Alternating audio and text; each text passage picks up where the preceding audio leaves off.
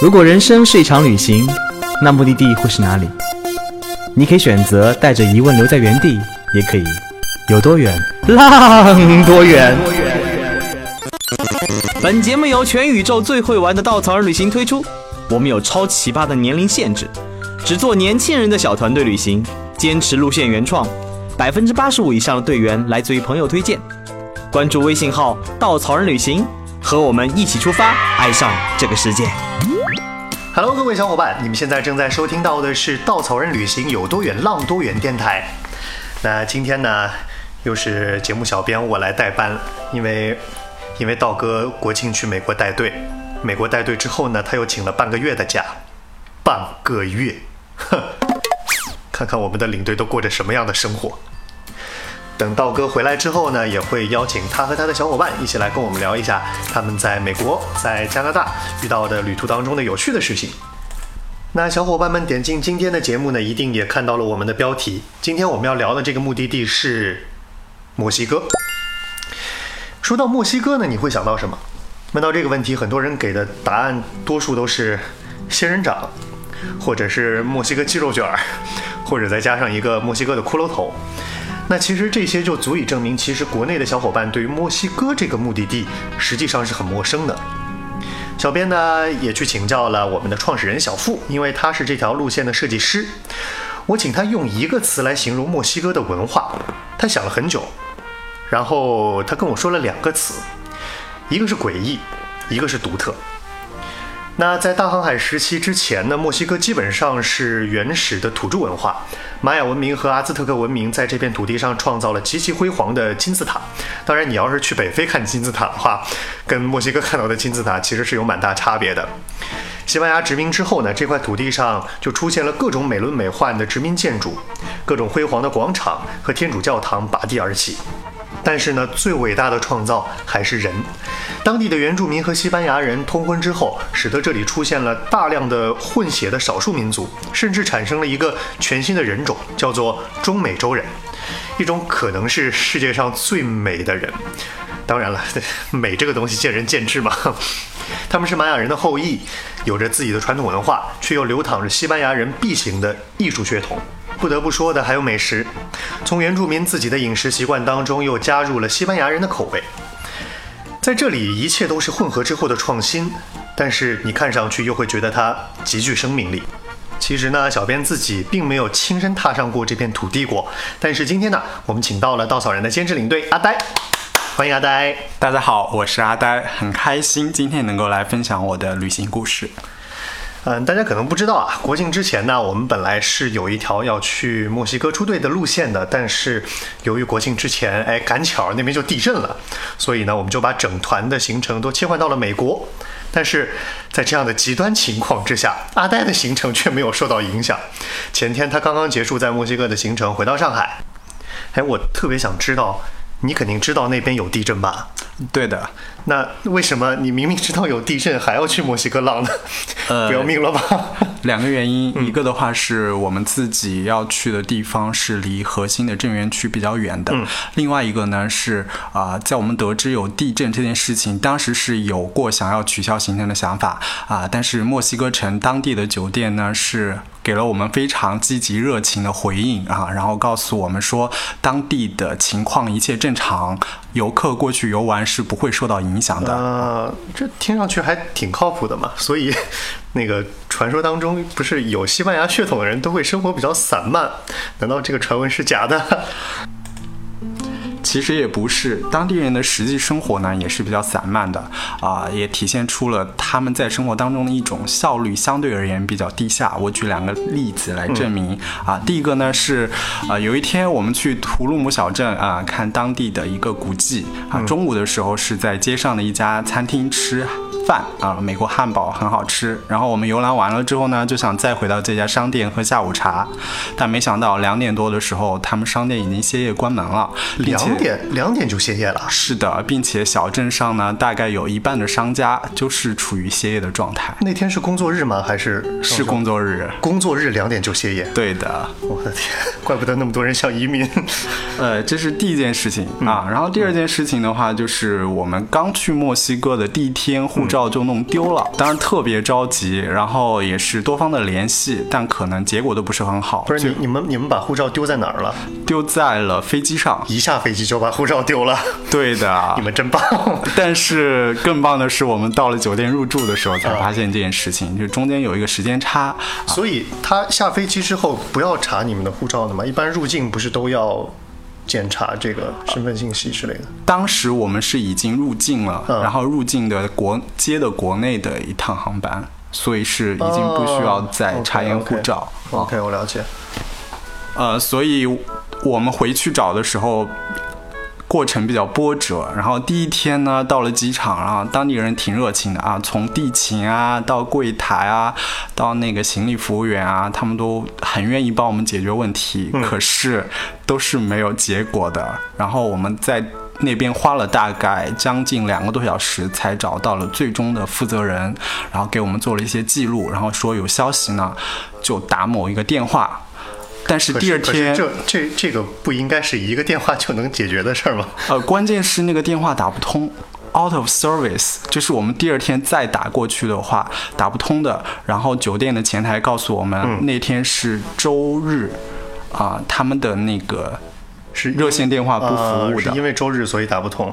对的，然后所以我们在第二天的晚上又赶去了呃机场那边，啊、到了机场，第一个接待我们的工作人员，他在系统里面根本就没有查到我们的呃遗失物品的信息，可是在这个时候，他的同事出现了，就是昨天我们晚上找找到的那个负责人，然后他在。他可能比较清楚这件事情啊，所以他在系统里面很快的调出了我们的护照，呃信息，然后帮我们找到了这个遗失的物品，就是两种很截然相反的工作态度，对对好，混乱。两种很截然相反的工作态度。然后其中一个人是很认真的找，但是什么都没有找到，但可能另外一个人很快的就在系统里面找到这个信息。当时给我们的冲击还蛮强的，就是同样都是墨西哥航空的工作人员啊，有不靠谱的，然后也有极其靠谱的，就啊用同样一台设备，有的人就找到，有的人找不到。对的，所以，呃，一个是花了两天的时间去找这件事情，其实还是反映了一个效率。然后第二个的话，就是在工作当中可能啊、因为种种的原因啊。没有那么那么的靠谱啊，这是我们对墨西哥人最开始的一个初印象。好吧，那有了这样的初印象，会对你们的旅行造成一些负面影响吗？那后面的行程当中有没有对当地人的行为有一些有一些改观呢？这个改观来的还挺快的，啊、就是在我们第二天去找护照之前啊、我们的行程是正常展开的，在墨西哥城里面做游览，然后中午的时候我们到了。市中心的相当于上海的人民广场这样的一个啊地位啊、一个广场啊、当地有很多的人在那边做一些自己的一些娱乐活动啊。然后其中有一场呢特别有意思，是有一个小丑在表演，我在人群当中偷偷的拍他，结果他意识到了我的呃可能拍照的这个动机啊，然后他停下来做了一个 pose 给我拍。好配合。是的，然后拍出一张很棒的照片，但是他也发现了我，然后他就把我叫到了舞台的中央，干嘛要跟你谈谈？呃，好，你接着说，我不打扰他。可能是想让我去配合他做一些节目的演出，呃，但因为我当时拿的相机，包括我身上背的包啊、物品太多了，都不太方便。但是他发现了我旁边还有其他的亚洲面孔，就是我的小伙伴，他就把我的小伙伴两个人，然后带上了舞台的中央，一男一女。接下来好玩的故事就开始了。挑中你们是不是因为那边亚洲面孔还挺少的？啊，确实啊、我们在整个墨西哥的游览过程当中，确实很少见到亚洲面孔。哦，OK，所以他后来把你们三个都拉到舞台上去干嘛了？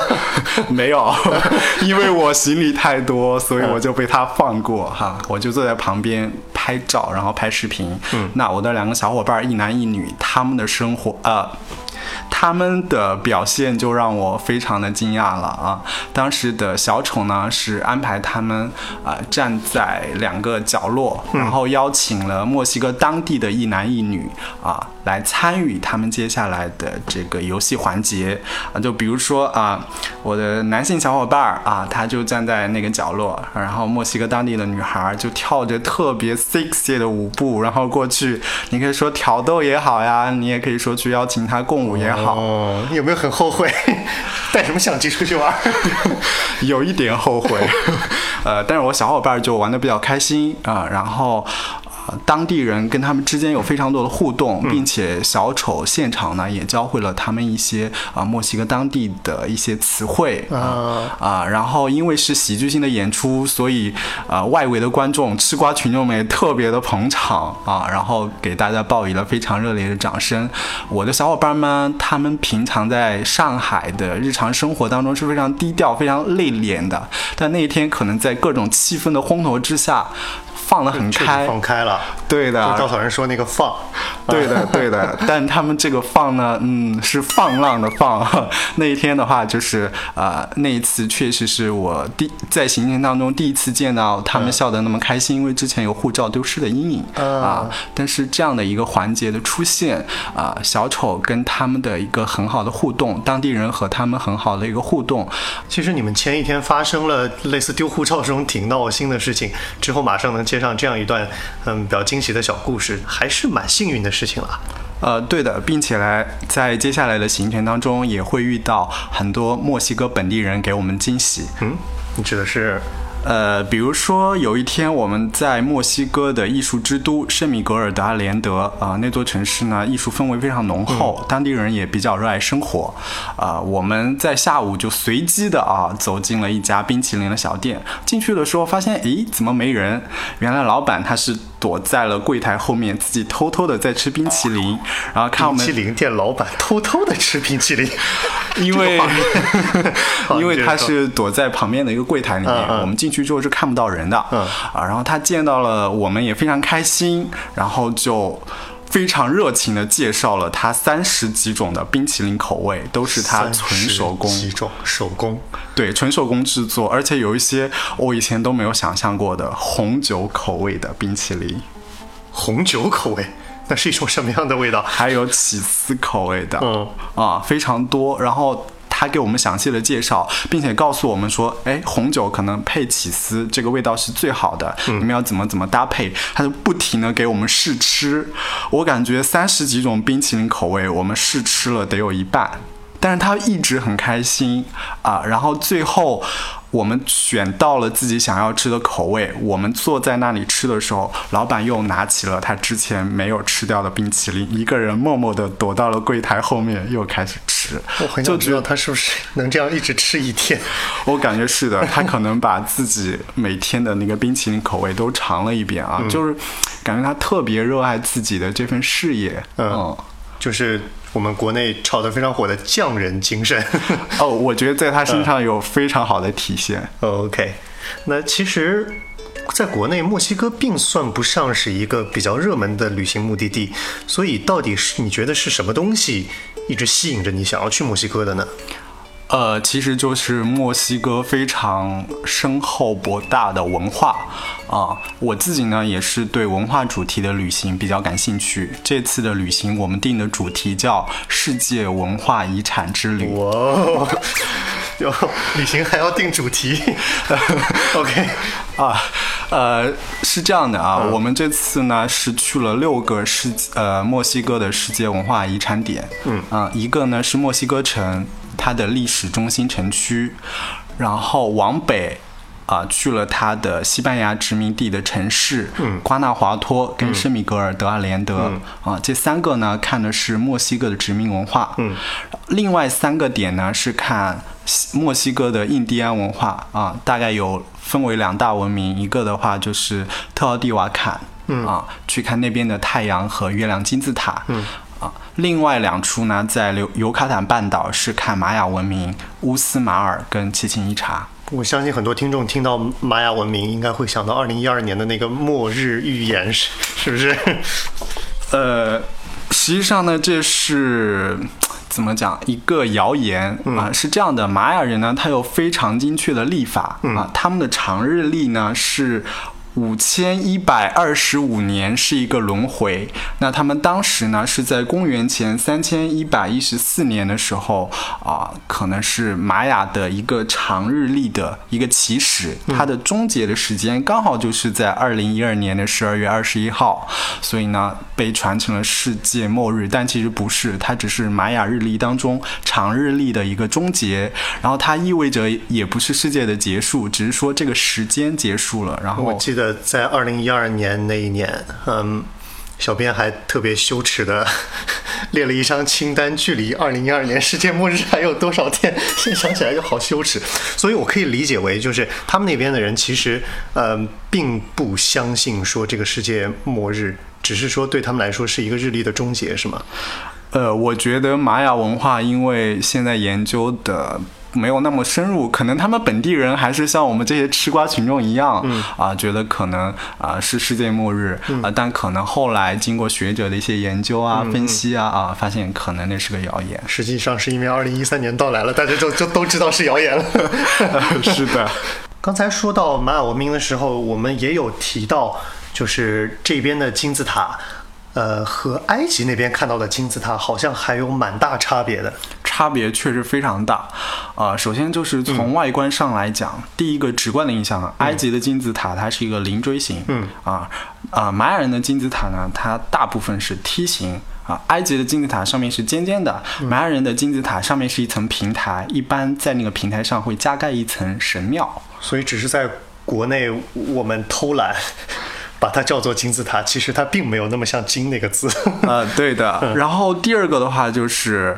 玛雅人的那个金字塔呢，他们是会有加盖的现象啊，就比如说加盖，啊，就比如说奇琴伊察的呃非常有名的库库尔坎金字塔，它最开始呢是一座比较小的金字塔，然后后来呢，呃，可能新的那个统治者到了这个地方，他在原来的基础上加盖了一层，形成了我们现在看到的金字塔形状。所以我可以理解为玛雅。这么大的金字塔都是一层一层套娃套上去的吗？我感觉你说的是俄罗斯套娃，不过确实这种形呃这种状况是普遍存在的。其实很多我们的听众估计都会比较像我，就可能还是会对墨西哥的美食比较感兴趣。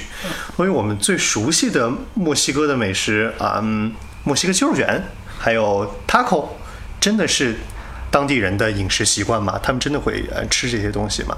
会的呀，我们在当地的见到的最多的就是你刚刚说的 tacos，在街边的小店基本都是售卖这种食品的，啊，但是呢，他们是有一个统一的，呃，怎么讲一个名词叫墨西哥卷，然后呃墨西哥饼，它是分两类的，一种呢就是你说的那种 tacos，它有点像啊中国的肉夹馍，它是圆的，然后呢一张圆的玉米饼，然后你自己在上面。加牛肉啊，或者鸡肉啊，DIY 一些东西啊，那是 tacos 啊，是那种就就就是玉米脆饼，然后外面也有玉米的面饼，就是裹在一起，然后吃上去是脆的那种。它的面皮分两种，一种是硬的，就是硬壳的，就你刚刚说的那种脆脆的；另外一种的话是软的。另外的一种墨西哥饼呢，它就是我们常刚刚你说的墨西哥鸡肉卷，它是那种长条形的。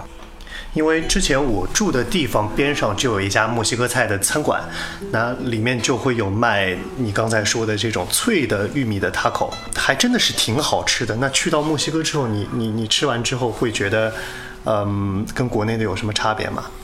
我觉得可能是我第一天去的时候点菜不太会点，嗯，所以 点的所有的菜都是跟玉米有关的，呃，有刚刚你说到的 tacos，有硬的有软的，我。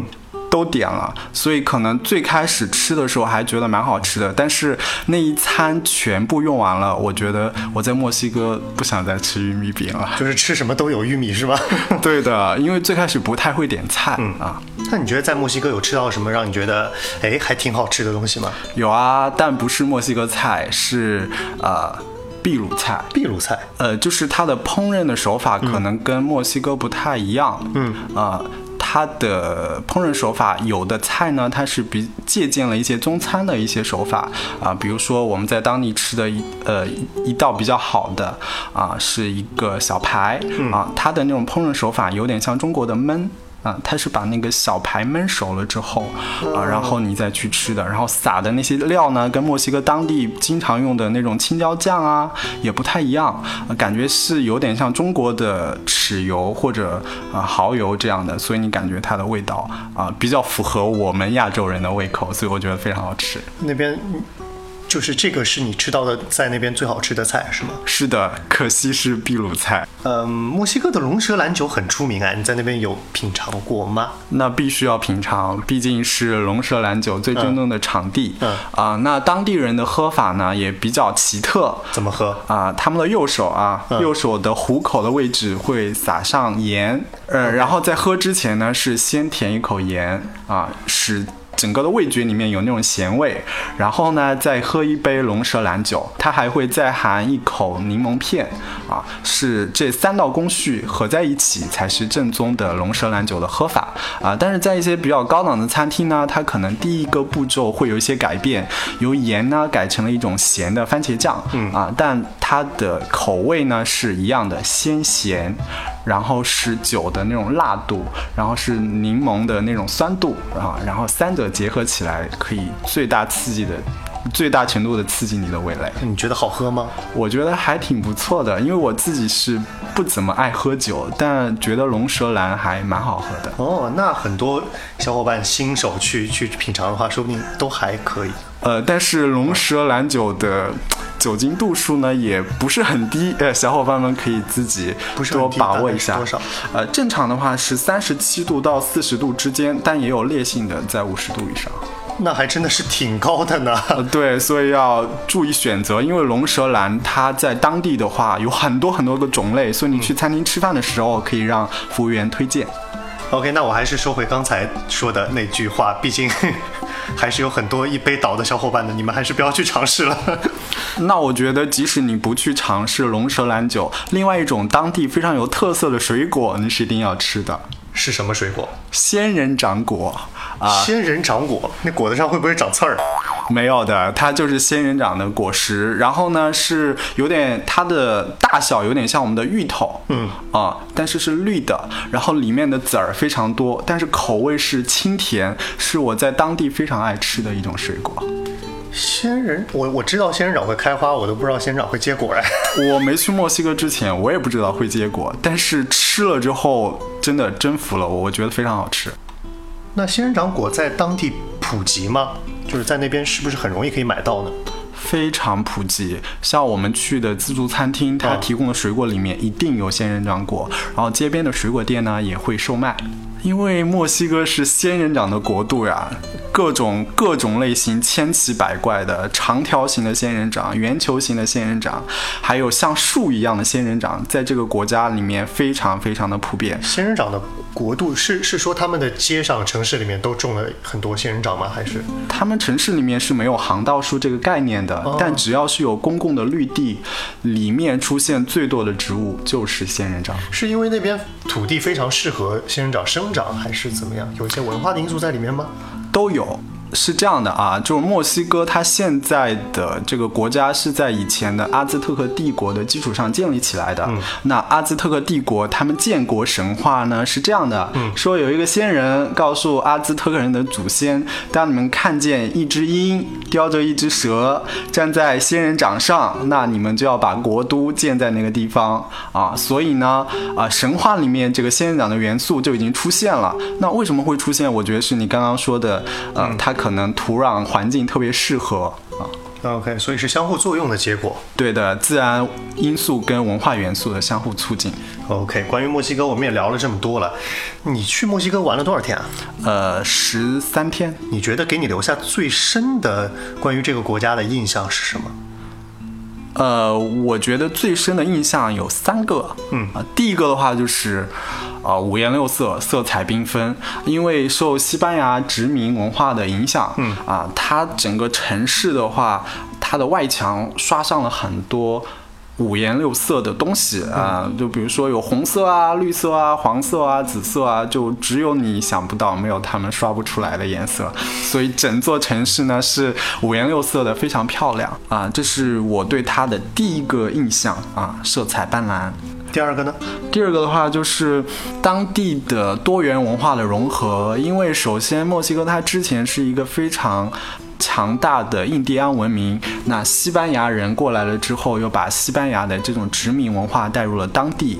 那一个很有意思的现象就是，啊，西班牙人跟当地的印第安人的后裔，他们其实是混血儿。嗯啊，他们以前呢是信仰多神教的，但他现在信仰的是天主教。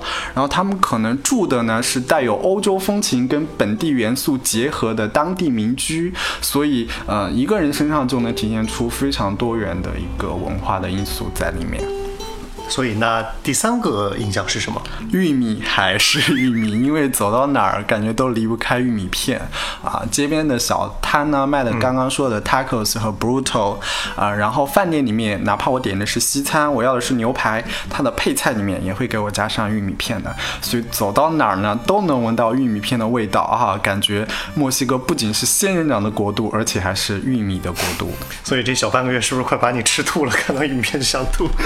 呃，回国之后其实还是蛮想念的，因为呃，它的玉米的做法太多了啊，有玉米片，有玉米饼，然后还有玉米来作为一些配菜啊，烤玉米什么的。其实，呃，想一想啊，忘却那个旅程当中玉米的恐惧，你回想起来，哎，还是蛮美好的。那所以，我最后再替我们的小伙伴问一个问题啊，因为我觉得很多人。不敢去或者说不想去墨西哥，一个很大的原因就是，嗯，在各种新闻报道当中，墨西哥都是一个挺混乱的地方，尤其是它的嗯北部和美国交界的那一块儿，一会儿说什么毒品泛滥啊，一会儿枪支问题又很严重啊，所以你们在你们的旅行当当中有遇上过类似的情况吗？呃，在边境的那一块呢，确实是感觉到当地的治安局势比较紧张。嗯啊，像过安检啊、海关的时候，他查的都非常的严格。啊，那在日常生活的其他城市，你不会感觉到有这样的紧张。即使说当地爆发游行，也是处在一个有序的状态。游行，你你们碰上了吗？对，特别赶巧，就是十月二号那天是墨西哥的六八运动的一个周年纪念日，然后当地呢是有游行。的一个活动啊，当时是把历史中心城区的一个宪法广场是相当于提供给游行的场场所，嗯，然后街边呢布置了很多的警力啊。我一开始看到这个景象的时候，我比较紧张的啊，我想发生什么事儿了。但其实啊，我走近了看啊，其实警察都在那边说说笑笑，然后当地人呢也是泰然自若的从警察的这个队伍当中走过去，该干嘛干嘛啊。所以即使是爆发了像游行啊这样的纪念你的活动，你也不会感觉到啊特别的紧张啊，当地人还是。该怎么样怎么样啊？所以警察是玩忽职守呢，还是说他们很亲民？呃，我觉得可能是习以为常吧，因为确实，呃，不是说会爆发一个动乱啊，或者怎样，那他可能在当地，呃，他主要起一个维护秩序的这样一个作用，所以你不会感觉到他跟普通的民众有非常紧张的这种对立的情绪。我之前还在知乎上有看到过，墨西哥的警察会经常在街上抓外国人，就是，呃，找他们索贿，是真的有这件事吗？你没有碰上过吗？呃，在我身上没有碰到过，但我朋友同期在坎昆自驾旅行，嗯，确实发生过，感觉当地的警察就是钓鱼执法，啊，看你是亚洲人，然后就一直尾随在你的身后。来挑你的事情，比如说你超速啊，或者你两只手没有放在方向盘上啊，他们会拦下你，然后向你索贿，然后也非常有意思，是可以讲价的。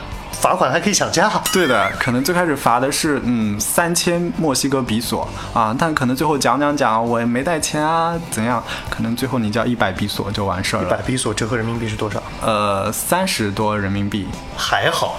这其实是大家的斗争经验。但是但是他们应该说的是西班牙语吧？你们说英语，他们能能正常沟通吗？呃，在索贿这件事情上，普通的英语交流是可以的。那阿呆在墨西哥的旅行路线呢？其实主要集中在墨西哥的中北部和东部。其实墨西哥旅行线路可以分成三个主要的路线，一个是北部的沙漠路线，一个是中部的银矿城市路线，还有在东南部的以古墨西哥文明为主的黄金路线。那几个世纪以来呢，这条黄金路线一直都是整个欧美旅行者的旅行胜地，但是却一直很少有东方面孔的出现。道道的墨西哥路线，嗯，好，现在要插广告了。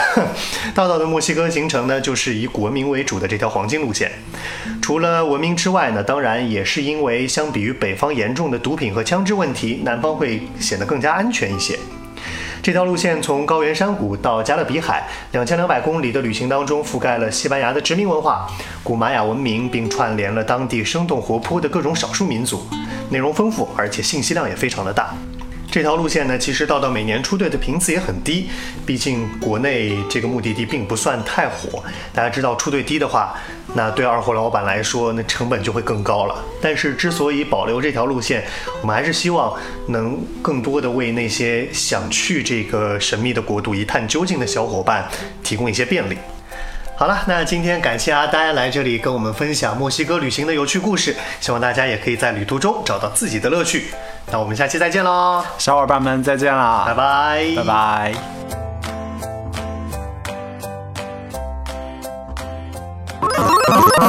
请搜索“稻草人旅行”，和我们德艺双馨、颜值出众的领队一起出发，爱上这个世界。